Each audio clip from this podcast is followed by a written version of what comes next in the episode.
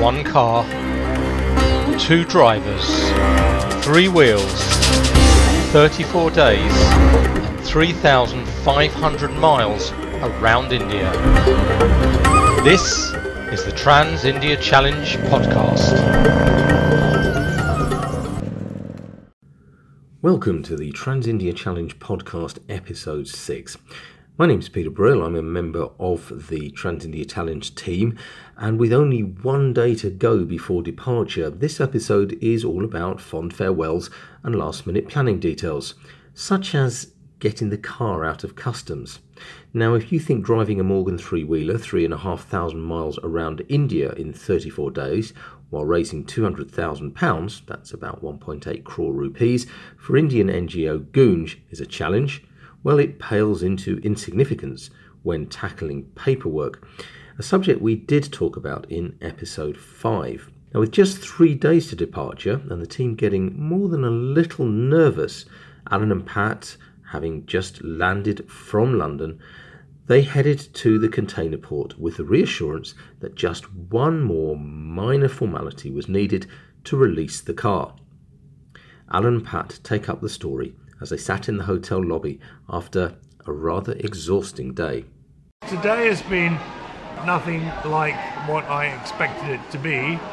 Uh, having been uh, allowed five hours sleep before getting up to go and do what I thought was going to be a fairly easy task of getting the car out of the container station. Uh, that whole process, even once we got there, took seven hours uh, or more. Seven and a half, I think. Seven and a half. wasn't it? Yeah. yes, yeah. So, It so longer, but you know, we, long um, enough. uh, however, success.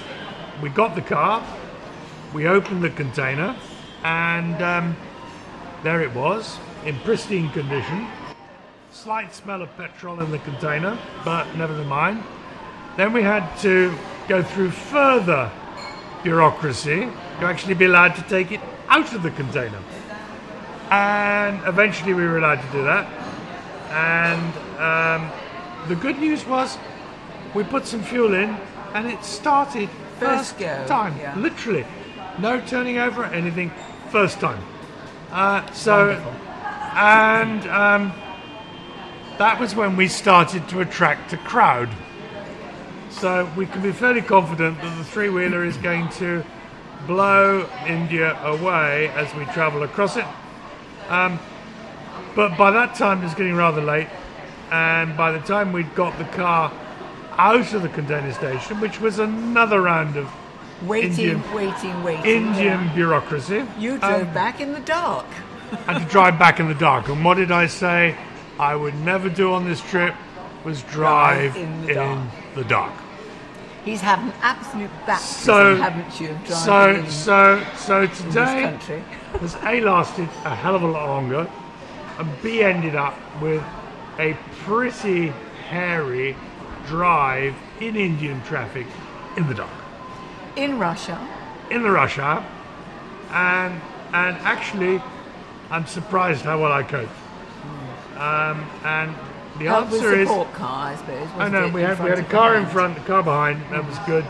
Um, the answer is that Indian traffic is a relatively slow, self-organizing system. I can tell you now, having done it, I was more terrified in Rome.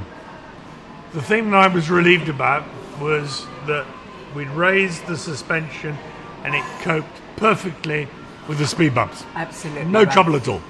And did Um, we have a lot of speed bumps and, we had- really rough road? Oh and my we had goodness some me. triple speed bumps. And that was the first good thing. The second thing was um, there weren't too many potholes, but where there were potholes, we seemed to cope with them okay as well. Yeah. Thirdly, in spite of doing it at night, I kind of instinctively understand the Indian traffic.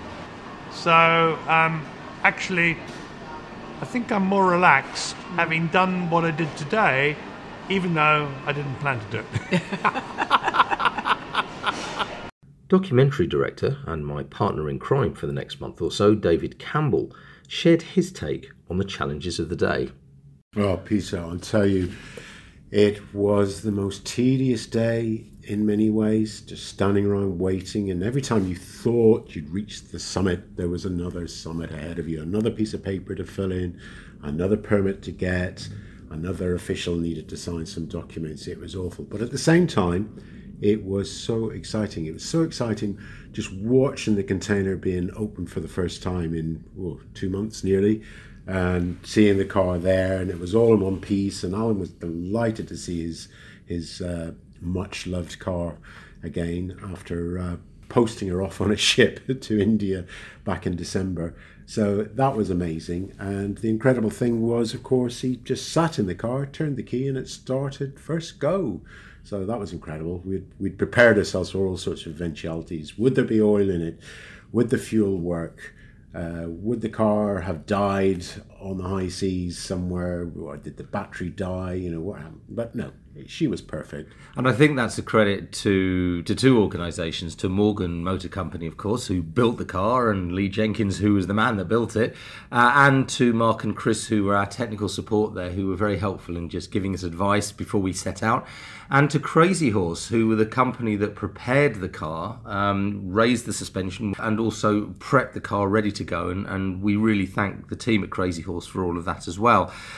The one thing that Alan said, as he as he says in his interview, that he wouldn't do uh, was drive at night, and of course, because of all the hold-ups, First time he gets in the car, he's driving at night, uh, and that presented some problems, I guess, for both Alan. Uh, the challenge of of him following us and keeping in in the right place and not having driven in Mumbai, but also for us because there was the convoy element of trying to keep him in sight.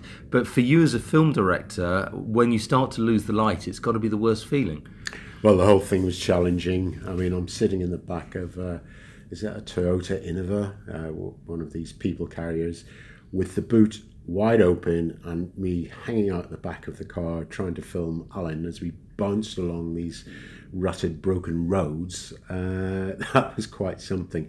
But at the end of the day, I could only film for a few minutes because uh, the light was going going quickly. I mean, by the time uh, we actually got the car out of the port, the sun had almost set, and uh, so we only got a few minutes out the road. But it was my first attempt in India of uh, that arrangement where I'm sitting in the boot of a car trying to poke a camera out the back, trying to over bumpy roads. Um, but uh, it's something I'll be doing every day now for the next uh, 34 days or 35 days or whatever it is. So it was good to get my hand in. Um, I'm not sure the footage was, was terribly good because it was just way too dark. And if you want to see that, well, you can uh, go on to Trans India Challenge Facebook page, which is uh, at Trans India Challenge, uh, and see the video there. Um, that you can see the footage of me filming David, filming Alan uh, as we, we head out of the port uh, as as the light starts to to fade. It certainly was a challenging day. There was another piece of good news which kind of kept us distracted for um, that interminable period of getting all those documents stamped and getting the car out, which was the cricket. At the moment, there's a, a whole series going on between New Zealand and uh, and India, uh, and yesterday was a T20 game and it didn't just go down to the wire. It was a real Ben Stokes moment. It was uh, final ball. India needed uh, needed the six to win, and sure enough, they scored. But it was a hell of a thing to see, and it was great to experience that with Indian. To be honest, Peter, I think that was part of our problem yesterday. Why we ended up having to wait seven and a half or eight hours or whatever it was for documents to be signed, because I think all the officials were watching the cricket at the time, and they weren't going to sign anything until the, until the game was finished. But it was a great game. It was, yeah, well, it kept us amused while we were sitting there waiting. The following day saw the Morgan, now named Queen Bee, getting her full livery of challenge and sponsor logos and meeting the media for the first time. And you can see the results of that by visiting the Trans India Challenge Facebook and Instagram pages at Trans India Challenge or Twitter at Transindia Chal. So, as the team prepares to say goodbye to Mumbai for the next 34 days, we asked sisters Alison and Louise Braithwaite for their thoughts on the challenge their parents are about to undertake. Alison was certainly concerned at the prospect. I'm glad that you've got sponsorship and it's becoming bigger than just you deciding to go and drive around in a car around India. Um, because just driving in a car around India is kind of a bit of a a weird thing to do because people do stuff like that all the time, I suppose.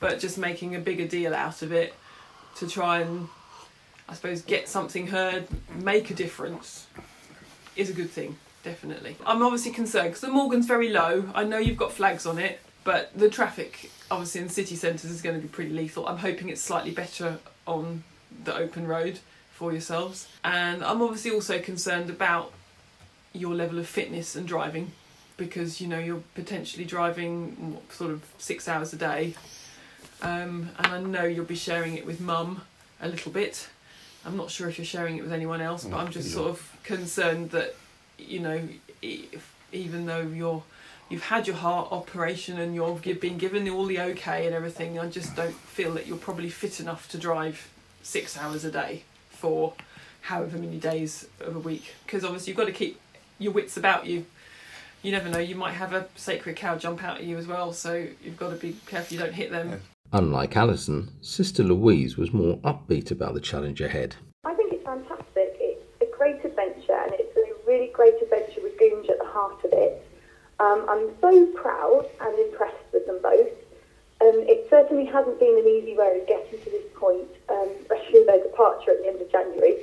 What with Dad's health and then organising particularly the card features, um, discussions over petrol, the car even not leaving the dock on the requested ship, and then even recently applying for visas. But they've managed to overcome all these hurdles, and we're really, really excited about their 5,600 kilometre journey. Um, we all really couldn't be any more proud of them. I think it will be a challenge. There's, there's no doubt about it. Invariably, they will experience hurdles along the way. Um, 21 days driving in India will be really strenuous, along really busy, bumpy roads, potentially even navigating around cows too. And they'll definitely have to make some pains, probably both physically and emotionally. Although I have been told that they have a great support team with mechanical knowledge on board, so I'm going to try my hardest not to worry about them. Also, I know that they're going to love the journey. I know that they're really looking forward to visiting towns and rural communities um, along the way that have benefited from Goonj's work and seeing the circular economies in action. I think they'll really enjoy the whole experience.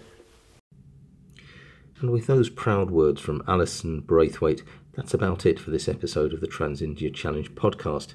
Except to say that from the 1st of February, you'll be able to track the Queen Bee and the team in real time on the Trans India Challenge website, transindiachallenge.com, thanks to our sponsors BearingPoint. You'll also see plenty of images of us in our new team shirts. Those are supplied by Ralph Lauren and are Earth Polo, which are shirts made entirely from thread derived from plastic bottles and using a waterless dye. And we'll be talking much more about that in future podcasts. So thanks to Ralph Lauren for that. You can help to contribute financially by clicking on the Contribute Now buttons on the Trans India Challenge website or going to our social media at Trans India Challenge for Facebook and Instagram and at Transindia Chal on Twitter. And you can listen to previous episodes on Anchor FM, Spotify, Google Podcasts, Breaker, and Radio Public. If you've got to this point, well, thanks for being with us. Thanks for listening, and we're heading off to start the challenge proper. So we'll be back with the next episode from the road itself. I've been Peter Brill. Thank you for listening. This has been the Trans India Challenge podcast.